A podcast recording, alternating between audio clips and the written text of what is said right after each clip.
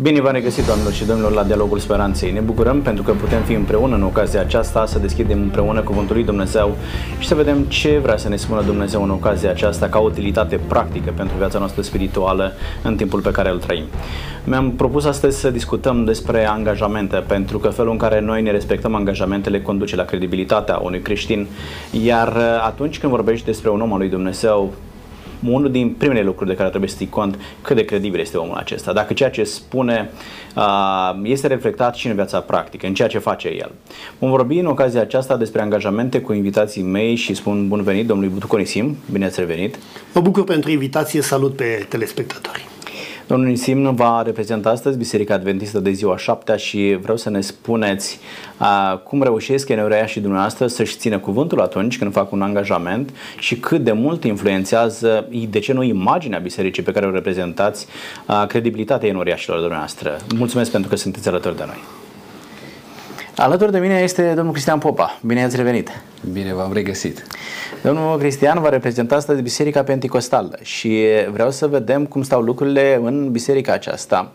Felul în care biserica reușește să-și construiască o imagine prin intermediul comportamentului enoriașilor, în așa fel încât oamenii să-și dorească să intre în biserica aceasta, să-și dorească să copieze un tip de viață, un tip de comportament care se regăsește într-o astfel de biserică.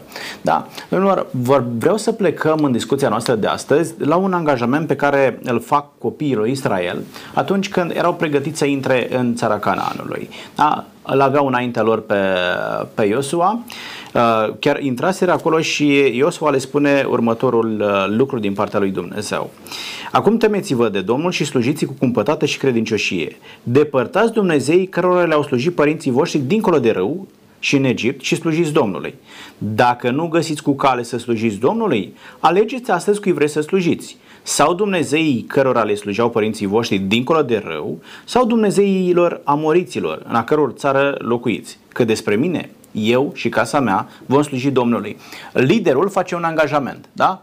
Că despre mine, eu și casa mea vom sluji Domnului. Și atunci poporul copiază exemplul acesta al liderului și spune: departe de noi gândul să părăsim pe Domnul și să slujim altor Dumnezei, căci Domnul este Dumnezeul nostru. Și fac referire la experiențele pe care le-au construit împreună cu Dumnezeu, de la drumul pe care l-au parcurs din Egipt până la intrarea în țara Canaanului. Ei au intrat, au primit țara ca moștenire și acum fac un angajament înaintea lui Dumnezeu. Ce te poate determina? De ce, știu eu, conjunctura ai nevoie să te angajezi, să zic, chiar la un astfel de jurământ? Da?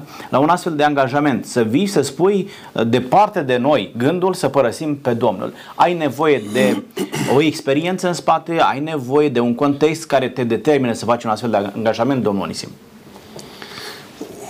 Vedeți, noi oamenii de multe ori suntem gata să ne implicăm, să luăm anumite decizii în viață, însă trist este faptul că de multe ori clacăm, de multe ori avem probleme din punctul acesta de vedere.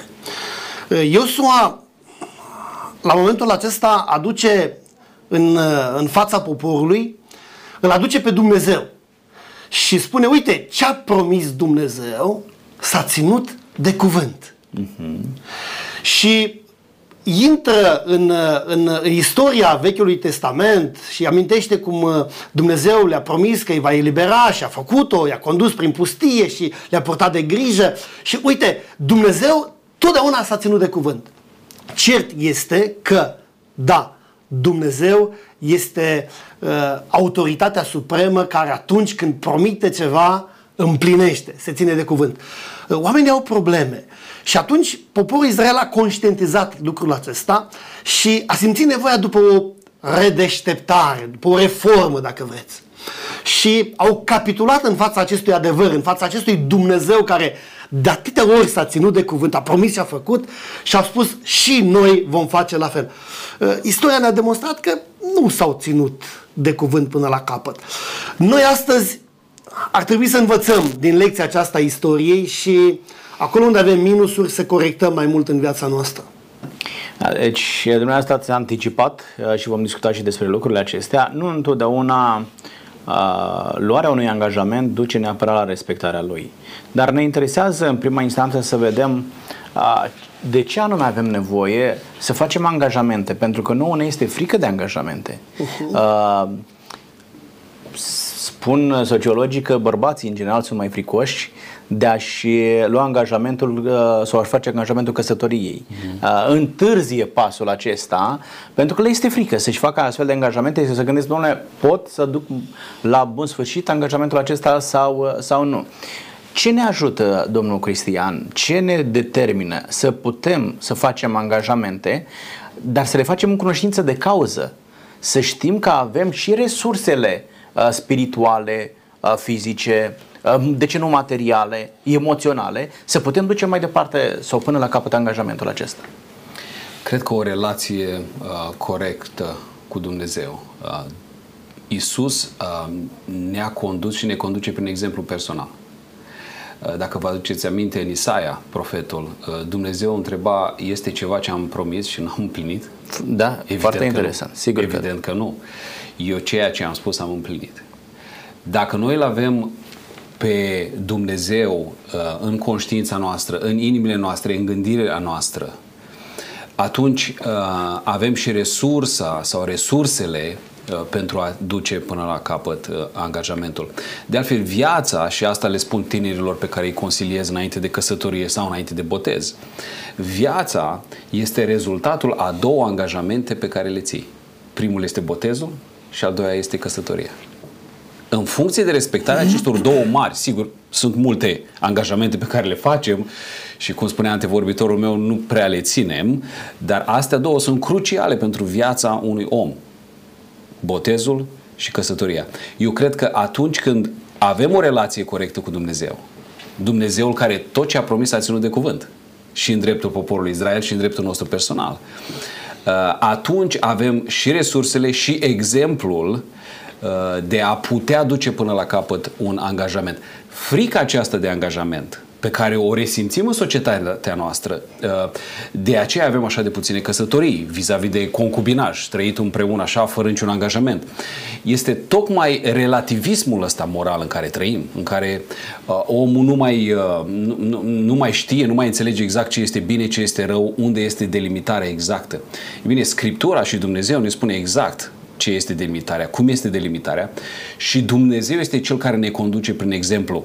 Vorba aceea, nu fă ce face popa, ci fă ce spune el, nu este din Scriptură. Noi urmăm pe liderii noștri prin exemplul lor, nu prin ceea ce spun ei. Este adevărat și asta aduce o mare responsabilitate pe umerii liderilor religioși și nu doar a liderilor religioși, pentru că nu doar liderii religioși influențează. Orice lider, da, indiferent de breasla din care face parte, influențează. Și Dumnezeu ne va cere o mare socoteală, dacă pot să mă exprim în felul acesta, față de influența pe care noi am exercitat-o asupra celor din jurul nostru. Uneori influența noastră îi poate salva pe oameni, iar alte ori îi poate ucide. Oamenii să ia decizii prin influența pe care au primit-o și să fie decizii fatale pentru ei. Îmi place foarte mult răspunsul noastră. Mă așteptam să spuneți că un om are puterea să-și țină angajamentul în funcție de educația, de construcția lui psihică, dar iată că lucrurile acestea au dovedit în timp că și astfel de oameni care au o educație înaltă, care sunt foarte bine ancorați în realitatea vieții, își încalcă angajamentele. Dar un om care are și păstrează vie în memoria lui atitudinea lui Dumnezeu față de el, exemplul lui Dumnezeu, le spune, v-am înșelat eu vreodată? Adică eu am promis vreodată ceva de care să nu mă țin, voi ce faceți? Este și o obligă moral. Când te uiți la Dumnezeu și spui, Dumnezeu tot ce a promis s-a ținut de promisiune. Da. Da? Nu există ceva să fi promis Dumnezeu și eu ce faci? Eu ce fac? Da? Cum poți să ajungi înaintea lui Dumnezeu și să-i spui astăzi, da, vom face tot ce a spus Domnul, și mâine efectiv să uiți de el? Și amintea domnul Butuc, nu prea s-au ținut ei. Acum e foarte simplu la noi să arătăm cu degetul batjocorii spre ei, dar ce facem noi? Câte angajamente nu facem noi lui Dumnezeu, în mod special atunci când suntem pe marginea prăpastiei. Te apuci cu mâinile de Dumnezeu și Doamne, scapă-mă, că de aici mai departe voi merge la biserică, voi fi credincios, nu voi face păcatele pe care le-am făcut până acum și așa mai departe. E un lucru care trebuie să ridice mari semne de întrebare în relația noastră cu Dumnezeu și de felul în care noi ne ținem angajamentele față de Dumnezeu, să știți că la fel ne ținem angajamentele și față de oameni. Absolut. Da? Dacă nu putem să ne ținem angajamentele față de Dumnezeu, nici față de oameni. Și aici revin la ce a amintat deja domnul Cristian Popa, concubinajul. E un angajament nescris. Da? Adică trăiești cu femeia respectivă în concubinaj. Dar tu i-ai spus ca și bărbat, suntem împreună, locuim împreună, împărțim tot ce avem și totul facem împreună. Dar e un angajament nescris. Angajamentele nescrise ridică obligații, domnul Butuc? Pe de o parte, da, dar aș vrea să fac o paranteză la problema aceasta. Vedeți, noi trăim într-o lume unde morala și noțiunea de moral este foarte subiectivă din perspectiva oamenilor. De ce? Pentru că oamenii nu au repere corecte, nu au un standard sigur. De aceea aminteam, atunci când te raportezi la Dumnezeu, atunci când îl iei în serios pe Dumnezeu, Dumnezeu este singurul standard moral din punctul acesta de vedere. Și atunci când iei credința în serios, aș spune eu, da? Pentru că, e adevărat, credința este o opțiune în viața oamenilor, dar să știți că cine ia în serios treaba asta, găsește sau începe să aplice în viață norme care sunt universal valabile și sigure, pentru că Dumnezeu este sigur, este de neschimbat. Atunci când ne raportăm la, lideri, chiar la părinți, noi trăim într-o lume unde păcatul a erodat în viața noastră, iar noțiunea de bine și rău este discutabilă. Și atunci oamenii, tinerii, pentru că se vorbea despre tineri, vedeți, cu societatea modernă de astăzi are noi valori, noi valențe. Și atunci ce e bine? Cum e bine? De aceea noi ne întoarcem la Dumnezeu, ne întoarcem la Scriptură, la etalon și confruntăm viața noastră cu ce spune Dumnezeu. El care este da și amin. Și așa cum se amintea, un Dumnezeu care a promis, s-a ținut de cuvânt, a împlinit la literă tot ceea ce a promis și ne-a arătat că este vrednic de urmat și El este singurul spre care noi trebuie să privim și să corectăm, să corelăm viața noastră potrivit chipului lui Dumnezeu. Hristos în voi, nădejdea slavei, spunea Pavel. Și foarte important lucrul acesta. Da, vedeți, unii oameni pentru a nu își împlini sau a-și îndeplini obligațiile, refuză să facă un angajament scris. Da, e mai simplu un angajament verbal. Da, dar nu ți-am promis? Ți-am dat cuvântul meu, da? Sunt expresii pe care le auzim la tot pasul, da? Ți-am dat cuvântul meu, eu sunt un om de cuvânt. Și e simplu. Totuși vreau să mergem și pe ideea aceasta. Imaginați-vă că în trecut nu făceai un act notarial la tot pasul, da? Dădeai un cuvânt și cuvântul rămânea cuvânt. Un angajament nescris creează obligații. Reiau întrebarea aceasta. Uitați-vă, avem de a face la momentul de față, în Scriptură, cu un angajament de care? Nescris. Nescris. Deci poporul nu face un angajament scris cu Domnul, da? Și spune, Doamne, vom face tot ce ne-ai poruncit. Și-și fac au un astfel de angajament. Dumneavoastră spuneați mai devreme, ei nu și-au păstrat angajamentul acesta. Au obligații dacă n-au scris? Domnul Popa. Clar, evident. Ce ai spus cu gura, ai spus cu gura. Cum te legi cu gura, nu te dezleagă nimic în lumea asta. De altfel, așa cum aminteați anterior, angajamentele scrise sunt o invenție modernă. Înainte, între doi oameni se stabilea prin angajament verbal și o strângere de mână. Exista acel gentleman's agreement, o înțelegere între gentlemen, între domni, între oameni care se respectă.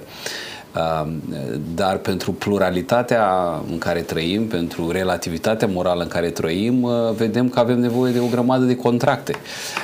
Să spunem că 100 de ani înainte, o strângere de mână uitată în ochi și un cuvânt dat făcea mult mai mult decât 15 contracte astăzi. Astăzi nici 15 contracte nu te mai păzesc. Sunt atacabile. Absolut, da? Absolut. De altfel, dacă stăm și ne uităm, omul este cât este cuvântul lui. Nu-i așa? Foarte interesant. Omul este cât este cuvântul lui. Un om de cuvânt este un om respectat în societate, indiferent de breasla în care este, indiferent de educația pe care o are. Un om de cuvânt este un om respectat. Un om fără cuvânt, indiferent de pregătire sau de poziție socială, ca să nu mai vorbim de liderii noștri politici, da? Că deschidem altă cutie a Pandorei. Nu, indiferent cine ești, ești cât cuvânt ai și cât de serios ești cu cuvântul dat. Dar vorbind despre acest angajament nescris, despre concubinaj, care din păcate este destul de răspândit în societatea modernă, mă uitam la un interviu cu T.D. Jakes, unul din păstorii de culoare din Statele Unite, care a făcut un forum despre criza fantastică care este acum în cadrul comunității negrilor, faptului că pușcăriile americane sunt pline de bărbați de culoare. Amuzeam undeva un procentaj în jur de aproape 80% sunt negri. Și discuția între păstorii de culoare era ce s-a întâmplat. Și omul ăsta, un om al lui Dumnezeu foarte sincer, a spus: este din cauza faptului că tații nu și-au respectat cuvântul și și-au abandonat copiii. Corect. Dincolo de educație, dincolo de poziția socială, este cuvântul care n-a fost scris. Că ei trăiesc majoritatea fără să se căsătorească. Dar cum ai spus mai devreme, îmi place de tine, te iubesc, stăm împreună, creștem copiii aceștia. Este un cuvânt cu care te-ai legat și față de care ești responsabil. Și uitați-vă la ce consecințe duce încălcarea unui angajament nescris. Absolut. Da? Aduci pe lume un copil într-un mod irresponsabil, îi oferi o educație defectuoasă până acolo încât să-l bagi în pușcărie cu mâna ta, da? Și să ruinezi viitorul propriului tău copil. Pentru că tu nu ai știut să-ți angajezi. Și atunci te întreb, la ce te mai angajezi, da? La o astfel de relație, dacă știi că nu poți să-ți ții angajamentul. De ce continui? Pentru că imaginați-vă că un astfel de bărbat nu face asta o singură dată, nu are un singur copil. Da? De cele mai multe ori are mai multe căsătorii, are mai multe soții și are copii din diferite căsnicii. Și vede că a ruinat viața unui copil, se duce și mai întemeiază o altă familie, ruinează viața unei femei și întemeiază o altă familie și așa mai departe. Este îngrozitor ceea ce se întâmplă de la călcarea unui cuvânt, dar nu e scris. Astăzi, pentru că atât de multe angajamente s-au încălcat, toată lumea și-a măsuri de precauție. Și uite, spui asta, dăm ceva scris. Dăm la mână, da? În ultimul timp vedem, parcă s-a creat o obsesie din treaba asta și în afara bisericii și chiar în biserică. Îți vine cineva și spune: uite, spui despre fratele tău asta, poți să-mi dai scris ceva? Pentru că mâine când te pun față în față cu el nu mai îmi recunoști. Și atunci eu ies rău. Da.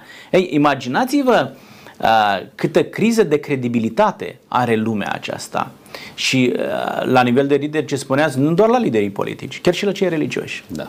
Și durerea este mai mare când primești dezamăgire din partea liderilor religioși, la care te aștepți ca da să fie da și nu, nu, așa cum i-a învățat Scriptura pe liderii aceștia și cum i-a format Scriptura.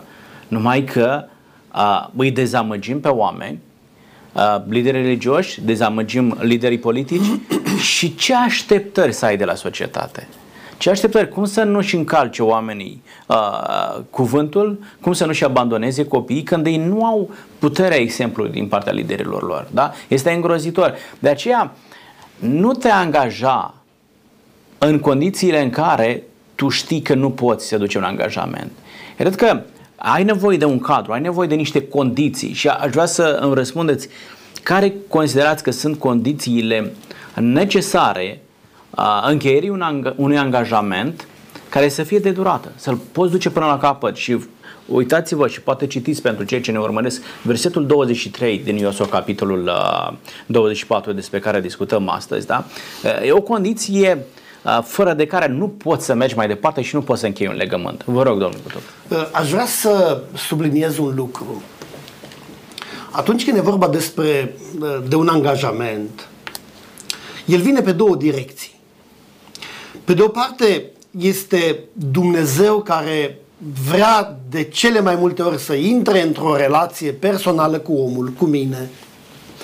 Și el insistă la inima mea, lucrează prin Duhul Sfânt la conștiința mea. Pentru că să știți că noi oamenii avem acest dar de la Dumnezeu, noi suntem ființe morale, avem caracter, spunem, da?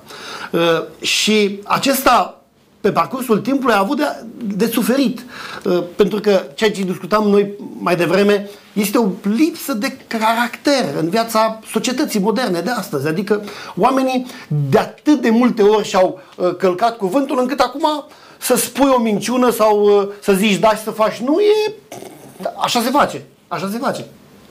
Ei, Dumnezeu vrea să trezească noi și Dumnezeu vrea să lucreze în conștiința noastră spiritul acela și conștiința aceea că noi suntem ființe create de Dumnezeu după chipul și asemănarea sa și avem această responsabilitate. A fi om este un lucru extraordinar.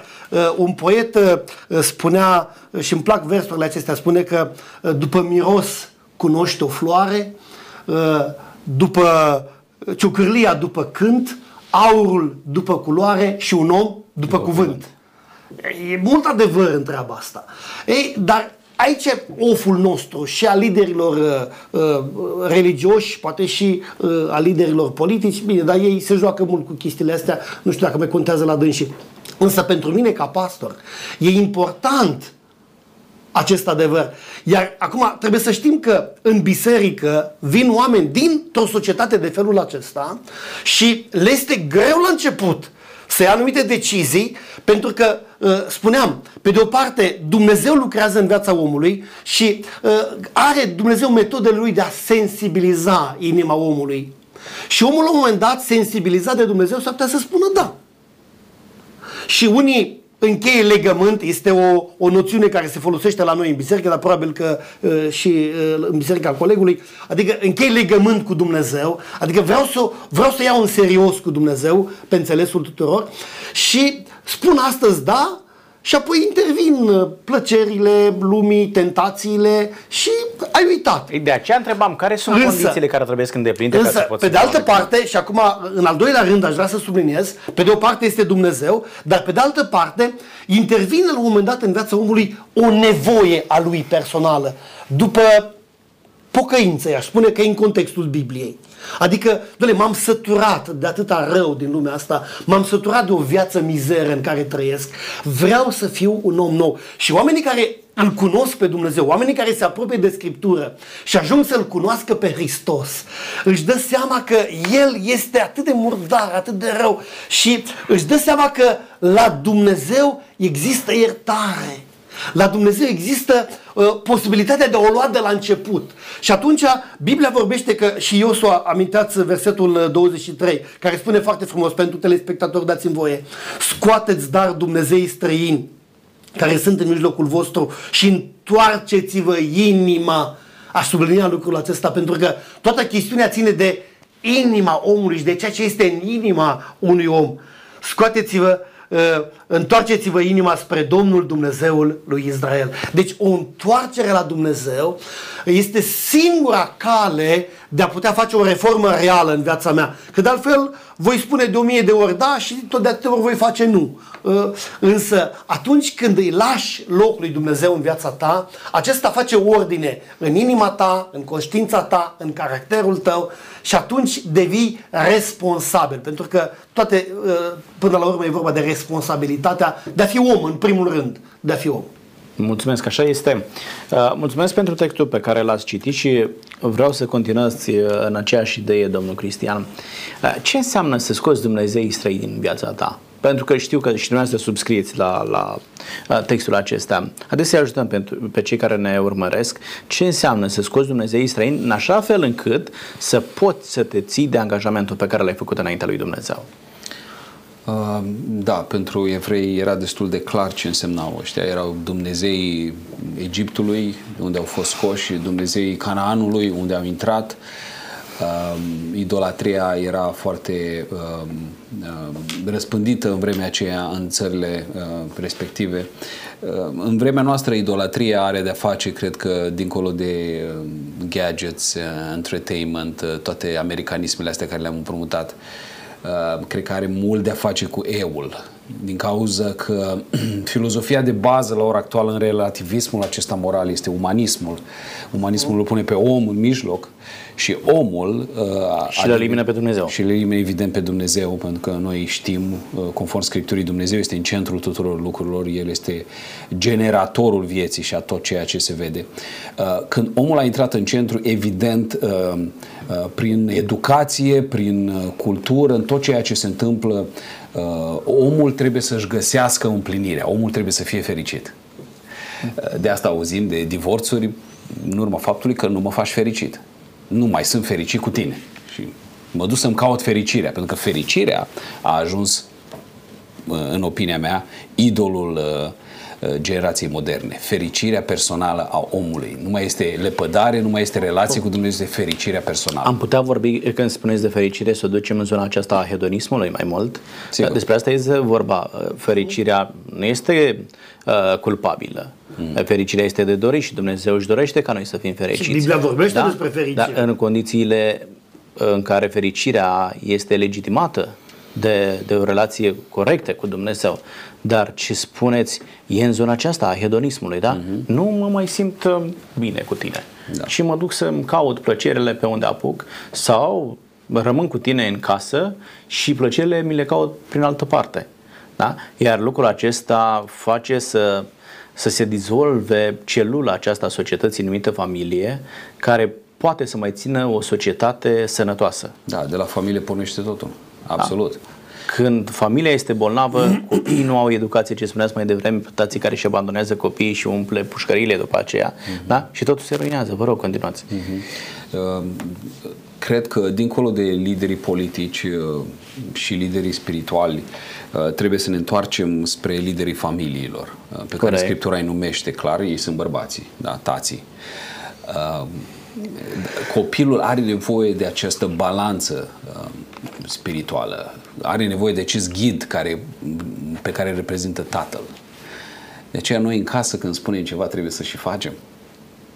Era când faci o promisiune unui copil, când faci o promisiune unui copil, îl duci în parc, chiar dacă vii rupt de oboseală de la servici, orice promiți, mare atenție, copiii oricât de mici sunt, ei nu uită promisiunile.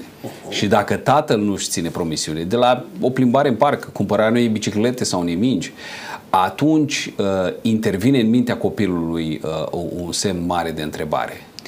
Dar mai mult decât atât, cred că se construiește o convingere, și anume că angajamentele se pot încălca. Dacă tata a făcut lucrul acesta, pot să fac și eu fără niciun fel de probleme. Sau proverbialul spune că nu sunt acasă. Exact. Da? Care este o minciună.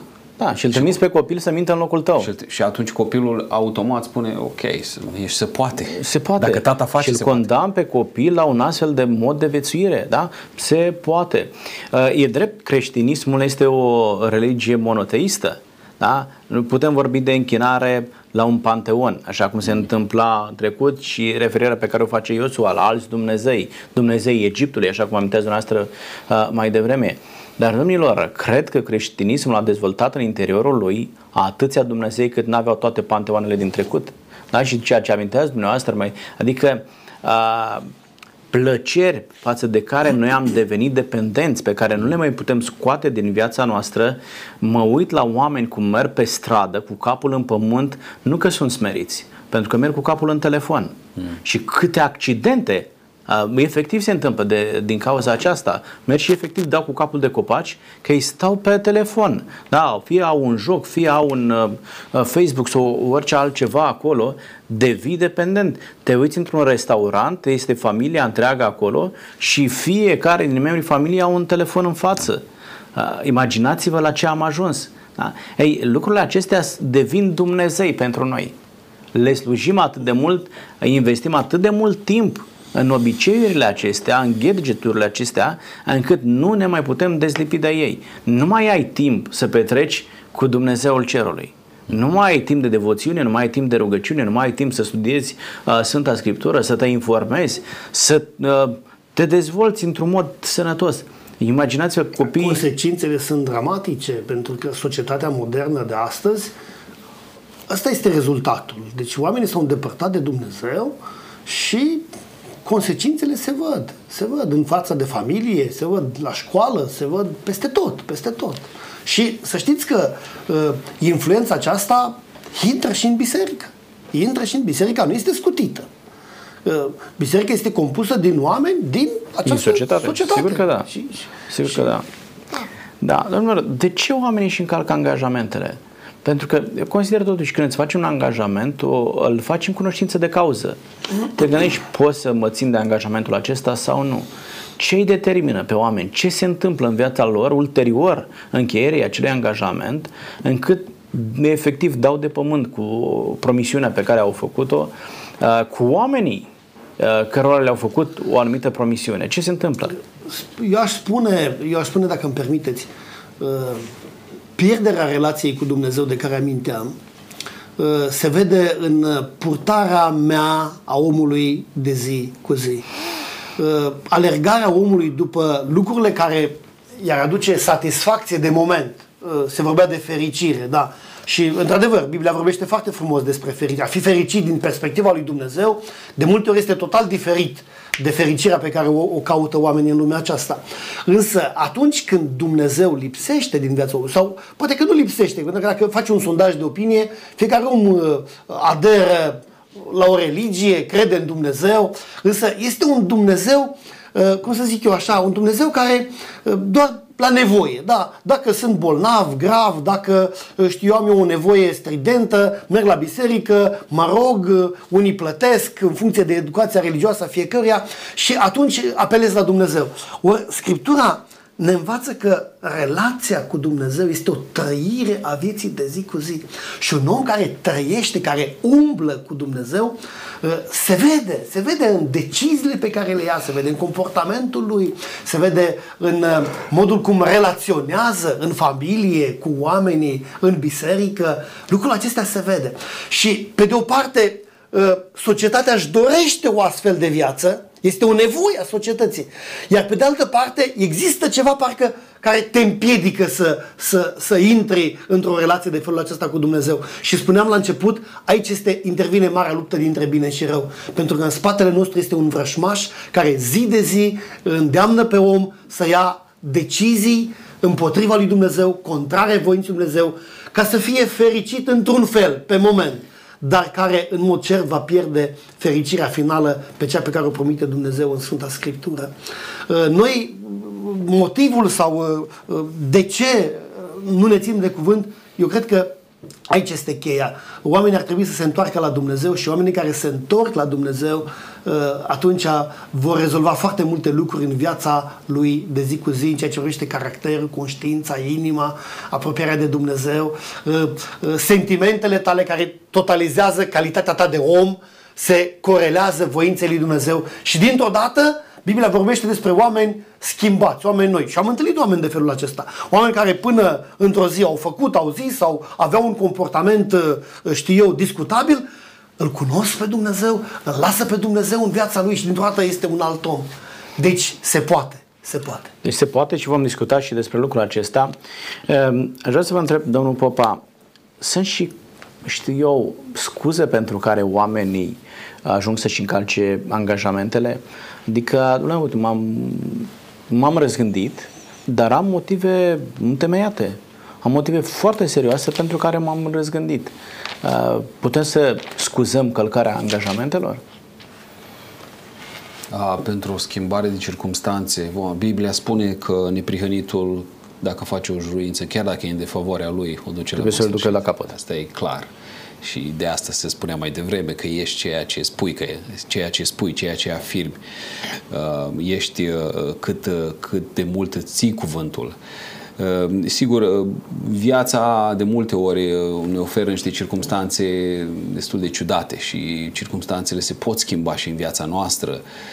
Vis-a-vis de un împrumut în bancă pe care azi îl faci pentru că ai anumit job, mâine poate te îmbolnăvești, pierzi jobul și nu mai poți să-ți respecti angajamentul respectiv. Sunt circumstanțe și circumstanțe, dar cred că un om de cuvânt chiar dacă nu mai poate să-și împlinească angajamentul, face în așa fel încât prin transparență, prin comunicare și prin restituire să rezolve cumva problema. Aici este cheia.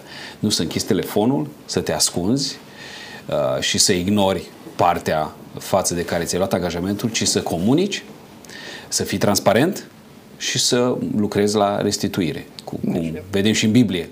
Nu căutăm scuze, ci mai degrabă ne asumăm responsabilitatea, da? Și, domnule, am greșit-o, mi-asum, este greșeala mea, dacă trebuie să suport consecințele, suport eu și trebuie să înțeleg că cuvântul meu mă costă. Dacă l-am dat în necunoștință de cauză, trebuie să suport consecințele, da? Pentru lucrul acesta. Și aș vrea să vedem care sunt consecințele și continui cu dumneavoastră, care sunt consecințele nerespectării angajamentelor pe care le facem? Consecințele sunt, din păcate, destul de tragice, negative. Ne uităm la Iosua și nu putem să nu observăm cât de clar a fost el, ce acuitate spirituală a avut, pentru că atunci când poporul a spus, da, noi vom împlini, noi vom sluji, el a spus foarte clar, voi nu veți fi în stare să slujiți Domnului. E simplu să-L slujești declarativ pe Dumnezeu, nu? Sigur, pentru că Iosua îi cunoștea. Iosua știa că ei au fost scoși din Egipt, dar Egiptul n-a fost scos din inima lor. A trebuit să treacă multe generații și multe experiențe ca poporul Israel cu adevărat să se întoarcă la Dumnezeu. Consecințele el le spune destul de clar. El spune acolo, după ce Dumnezeu vă va face bine, pentru că Dumnezeu e credincios. Ceea ce a promis, El duce la bun sfârșit. El vă va face bine. Dar după ce v-a făcut binele ăsta, vă va face rău și vă va mistui. Nu în sensul că Dumnezeu este autorul păcatului, ci că va îngădui anumite circumstanțe, dușmani și pe aceea vedem în judecători că ceea ce a spus Iosua chiar s-a întâmplat. De fiecare dată când poporul Israel se întorcea cu spatele la Dumnezeu, se închina idolilor, Dumnezeu permitea cotropitorilor să-i subjuge, să-i țină robi. Și ne aducem aminte de Cartea Judecătorilor, da? Ori de câte ori îl uitau pe Dumnezeu, absolut, pierdeau protecția lui Dumnezeu și ajungeau sub mâna cotropitorilor, da? Nu că ar fi vrut Dumnezeu, ar fi fost capricioși și, uite, ți-i dau pe mână. Dar odată când îi întorci spatele lui Dumnezeu, rămâi fără protecție. Absolut. Și automat intri pe mâna celui rău. N-ai cum să scapi. Îi întorci spatele lui Dumnezeu și în același timp să fii protejat de Dumnezeu, nu? Și cuvântul dat te leagă.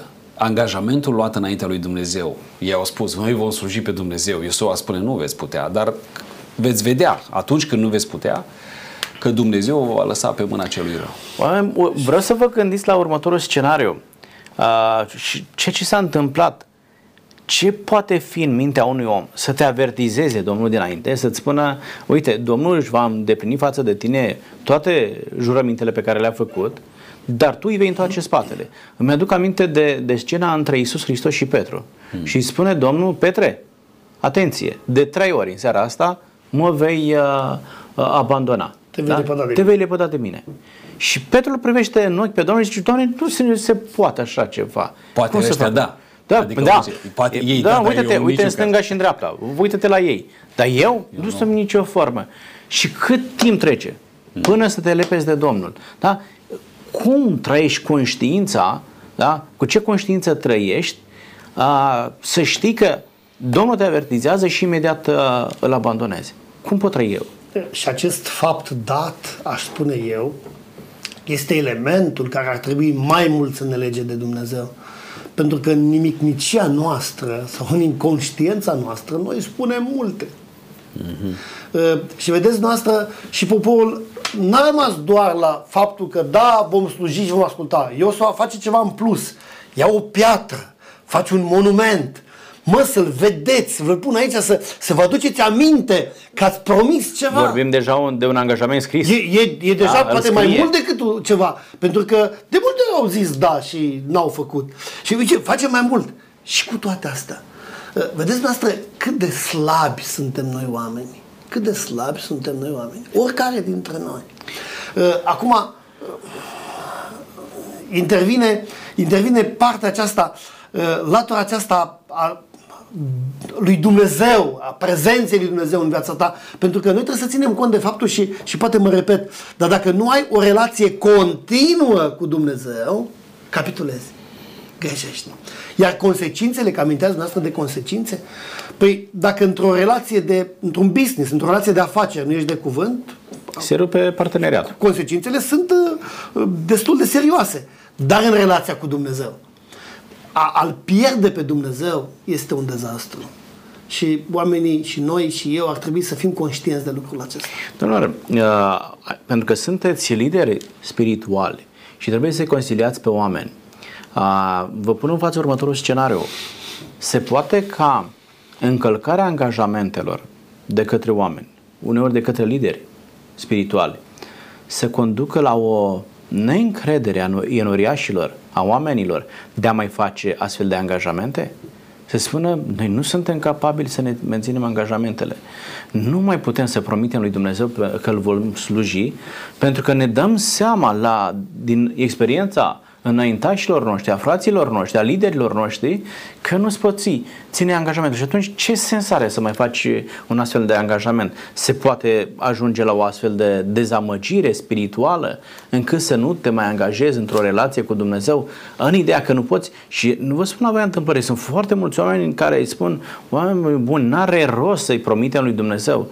Ceea ce ne cere Dumnezeu este peste puterile noastre. N-are rost să ne angajăm, să spunem, Doamne, vom împlini ceea ce ne spui Tu. Cum este, domnul Popa? Da, înțeleg situația descrisă. Da, mi se pare că oamenii care au ajuns acolo au ajuns din pricina faptului că nu au înțeles cu adevărat ceea ce așteaptă Dumnezeu de la noi. Dumnezeu așteaptă să ne ținem legământul, Dumnezeu așteaptă să ne ținem cuvântul, dar în același timp Dumnezeu întotdeauna este plin de har. Întotdeauna restaurează. Dacă ne uităm la poporul Israel, Iosua le-a spus și Moise le-a spus, voi nu veți putea ține. Au căzut de nenumărate ori, Dumnezeu a ridicat un judecător. S-a terminat cu judecătorii, Dumnezeu a ridicat un împărat. S-au terminat cu împărații, Dumnezeu l-a ridicat pe Iisus, Domnul. Și prin Iisus a venit și harul și adevărul. Să nu uităm niciodată lucrul ăsta. Da, ca oameni, cum se spunea mai devreme, putem eșua, putem călca anumite legăminte, dar întotdeauna la Dumnezeu este loc de întoarcere. Câtă vreme se spune astăzi, mai poți să te întorci, mai pot să mă întorc. Cum spuneam mai devreme, cred că Dumnezeu așteaptă să fim oameni de cuvânt, dar atunci când nu reușim, întoarcerea la Dumnezeu ne asigură mila și harul Lui. Dimpotrivă, împietrirea ne desparte de Dumnezeu. Este foarte greu de înțeles Dumnezeul acesta care rămâne cu mâna întinsă spre tine în timp ce tu întorci spatele. Este foarte greu. Da? Nu face decât să ridice un sentiment de rușine când îl vezi continuu cu mâna întinsă, de recunoștință, pentru că te așteaptă mereu să te întorci, da? Și să refacă legământul acesta cu tine. Și în același timp cred că oamenii trebuie să învețe că n-ar trebui să fie dezamăgiți de experiența celor din jurul lor, ci mai degrabă să se uite la disponibilitatea lui Iisus Hristos de a reface legământul cu ei, da? De a reface acest angajament. Și Hristos este gata ca în fiecare zi să împărtășească din neprihănirea Lui, ceea ce le dă putere oamenilor să refacă un angajament. Vă rog. Și vreau să spun pe scurt, se pare că Dumnezeu preferă o atitudine de felul acesta decât să spui, Doamne, și așa nu ne putem ține de cuvânt, nu mai...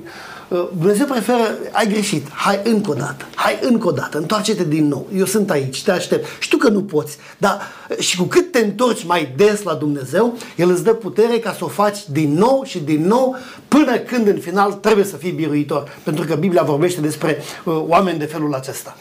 De 1000 de ori ai căzut și atunci să știi că poți, Hristos îți dă putere. Și să știți că aș vrea să subliniez lucrul acesta, Dumnezeu și apropierea de Dumnezeu îți dă harul acesta, pentru că noi ca oameni nu vom putea niciodată.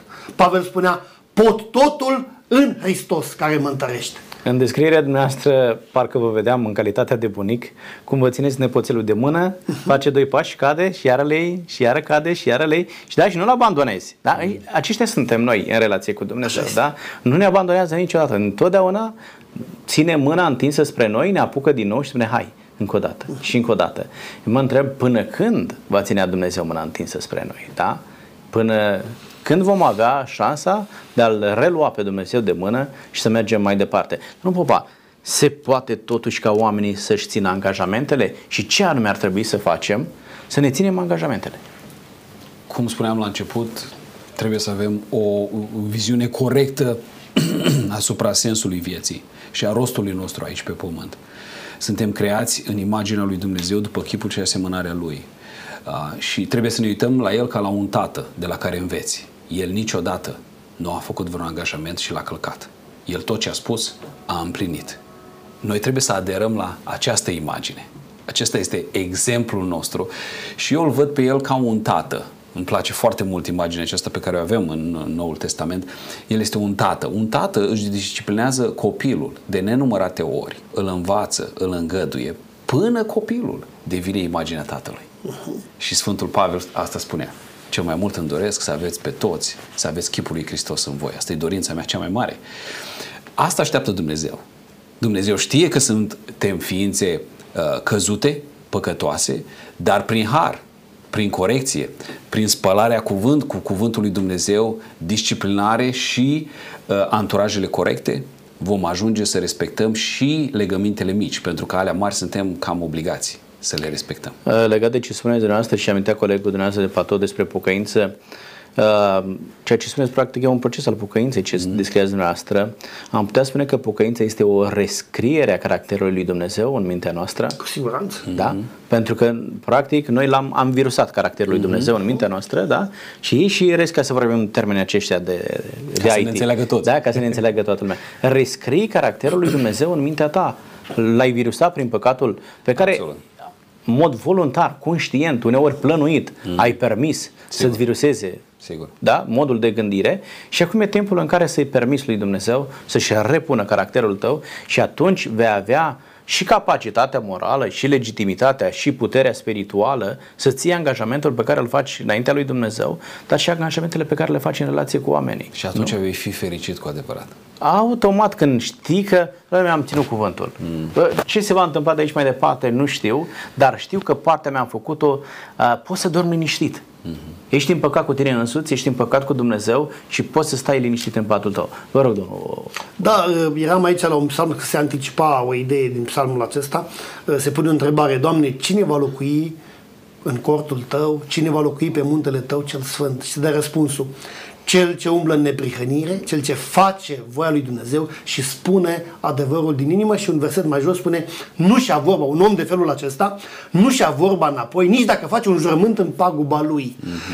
Sunt situații în viață când, dacă ești corect și rămâi de partea lui Dumnezeu, aparent s-ar putea să pierzi, s-ar putea să ai de suferit. Însă sentimentul acesta de mulțumire, sentimentul că ai făcut ce trebuie și că ai făcut ce e corect, este de nedescris și merită orice efort și orice pagubă pe care este foarte interesant ce ați citit dumneavoastră. Cine poate să facă lucrul acesta? Cel ce umblă în neprihănire. Da? Și neprihănirea aceasta, oameni buni, noi nu suntem capabili să o dezvoltăm în viața noastră. Nu suntem capabili să o asimilăm. Este o neprihănire pe care noi o împărtășim cu Hristos în fiecare zi. Da? În fiecare zi de dimineață spui: Doamne, vreau să împărtășesc din neprihănirea Ta și să umblu astăzi în neprihănirea Ta. Umblând cu Iisus Hristos, ajungi la ceea ce spuneați mai devreme: pot totul în Hristos care mă întărește. Niciun angajament nu va fi peste puterile tale, pentru că, zice Domnul, nici o ispită nu va ajunge peste puterile voastre. Orice angajament, orice cuvânt pe care îl dau, în felul acesta, imaginați-vă ce înseamnă să trăiești într-o societate în care toată lumea își ține cuvântul. Da? De la cel mai mic până la cel mai mare. Aceasta este societatea lui Dumnezeu.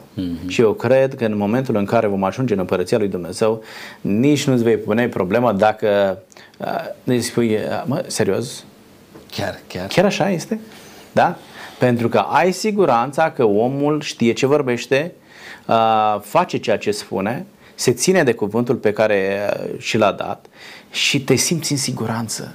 Da. Nu ți-e frică că poți să fii mințit, că poți să fii înșelat. Și lucrul acesta se poate doar când Dumnezeu este prezent în viața ta. De asta Dumnezeu a interzis jurămintele. Sigur că da. Cine se jură? Se jură că nu fură, ăla care fură. Care fură, sigur că da. Cine se jură mult? Ăla care minte. Și e foarte interesant, zice: cuvântul tău să fie da, da și nu, nu, Tot ce vine peste aceste cuvinte este de la cel rău. Este de la cel rău. În condițiile în care tu nu te lași condus de neprihănirea lui Hristos, ci te lași condus de caracterul indoielnic al celui rău, nu poți decât să simți nevoia și să spui, bă, mă jur. Da? Unii oameni spun, dom'le, îți spun treaba, mă jur că așa este. Da. Da? Pentru că ei își dau seama că nu sunt credibili. Îți dau seama că ei ascund ceva. Când știi că ești sincer, ești onest înaintea lui Dumnezeu, nu simți nevoia să faci așa ceva. Și vă mulțumesc tare mult pentru participarea dumneavoastră și pentru ceea ce ați punctat. Poți să devii un om credibil, poți să-ți iei angajamentele doar în condițiile în care umbli în neprihănirea lui Hristos, lași ca Hristos să fie prezent în viața ta și copiezi din acest caracter credibil, demn, onest, corect al lui Iisus Hristos. Vă mulțumesc tare mult pentru prezența dumneavoastră în emisiune. Și de bun. Doamnelor și domnilor, emisiunea noastră se încheie aici. Iată că poți să fii un om de cuvânt atunci când lași ca cuvântul lui Dumnezeu să nobileze viața ta. Atunci când te împrumuți din cuvântul lui Dumnezeu, lași ca Hristos prin intermediul cuvântului să fie prezent în viața ta. Cuvântul lui Dumnezeu să construiască modul tău de gândire, reușești să-ți iei angajamentele atât față de oamenii din jurul tău, atât față de familie, cât și față de Dumnezeu. Tot ce vă doresc este să deveniți oameni ai cuvântului lui Dumnezeu și oameni de cuvânt atunci când vă luați angajamente față de oricine din jurul dumneavoastră. Dumnezeu să fie cu noi până data viitoare. La revedere!